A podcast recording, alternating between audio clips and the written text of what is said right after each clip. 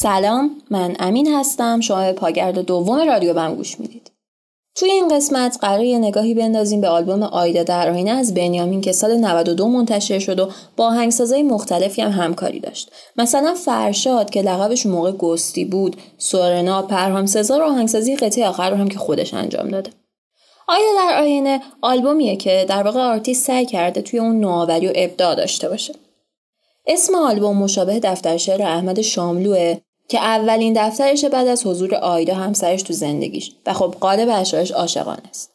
اما اینکه آیا آلبوم بنیامین با دفتر شعر شاملو ارتباطی داره یا نه خب یه تعداد اسکیت شعرخانی احمد شاملو و آیدا توی آلبوم هست و چند تا از ترک های آلبوم هم فضای عاشقانه داره. اما روایت یگانه رو دنبال نمی‌کنن و با هم ارتباط خاصی هم ندارن. در واقع به جز چند تا ترکیب و ارجای محدود اشاره دیگه ای به خود دفتر شعر نمیشه. انگار که بنیامین فقط خواسته یه تجربه رو کسب کنه و یه نوآوری بکنه که مثلا یه ارتباطی برقرار بکنه بین شعر معاصر فارسی و رپ فارسی.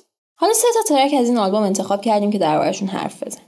ترک توهم پنجمین قطعه آلبومه. آهنگش رو فرشاد ساخته فضای آهنگ سیاهه و سعی بر خوف و خشن جلوه دادن فضای آهنگ داره که میشه گفت حد قابل قبولی هم موفق بوده.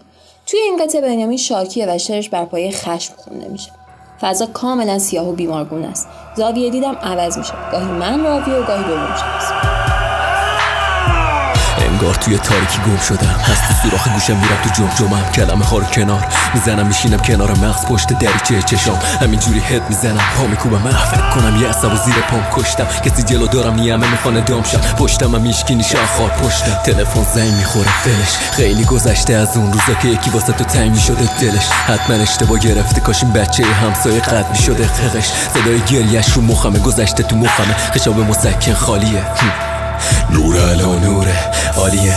پیپک پیپ پیپک تگری پیپک سردرد پیپک غم پیپک خطری. نمی‌تونم راه برم روی خط دهنم میره بوی بد گیجم. باز پیپک پیپک مخریب زد همه چی و دوتا می‌بینم. نمی‌دونم کی از آغاز تباهی هشتمین قطعه آلبومه آهنگسازش فرشاده و سمپل شده از آهنگی که توی پلیلیستش اسمش ذکر شده. که خب همین حرکت خیلی عالیه. چون ما سمپل کننده هایی رو دیدیم و بعدا می‌بینیم که این کار رو نکردن. روایت آغاز قصه زندگی انسانه و دورهای مختلفی که میگذرونه. پرداختن به همین موضوع برای اون موقع رپ فارسی نو تازه بوده.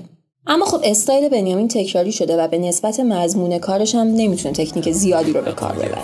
نوع گویش رسید به اختراع دایره چرخ زنگ آسیا طبیعت و تلفیق خاک بار ور شد خورشید هم بازی. باد و آب کمک کردن آسیاب چرخید. آسیاب و دون آرد با آب خمیر. خاک و آب کوره کوره و خمیر و آتش. نان قوت روزی شروع تمدن. افزار به گردن طبیعت. احساس قدرت تکبر. انسان جز انسان هر چیزی رو که می‌خواست. از زیر دست خودش کرد و تاخت اما از اون به بعد همیشه یه چیزی از تو اونو می‌خوام ترس از باخت. هنوز نتونسته بود خوده قطعه آخر آلبوم زندگی واسه من یعنی آهنگسازیش رو کیتون انجام داده که خب حالت تجربی یا experimental داره. شعر بنیامین توی این قطعه خیلی قویه. بدون اسناب ترتمیز تکنیک و اجرای مناسبی هم داره. همینجا پایان خوبیه برای این آلبوم نسبتا شلوغ و هنرمند اینجا خیلی به خودش نزدیکتر و مشخصه که صرفا برای پر کردن لیست آلبوم این آهنگ رو نخونده زندگی واسه من یعنی یه هواپیما بره توی ساختمون. یعنی بعدش نیاد رئیس بوی باخت جون. چند نفر از آسمون خراشا میافتادم پایین.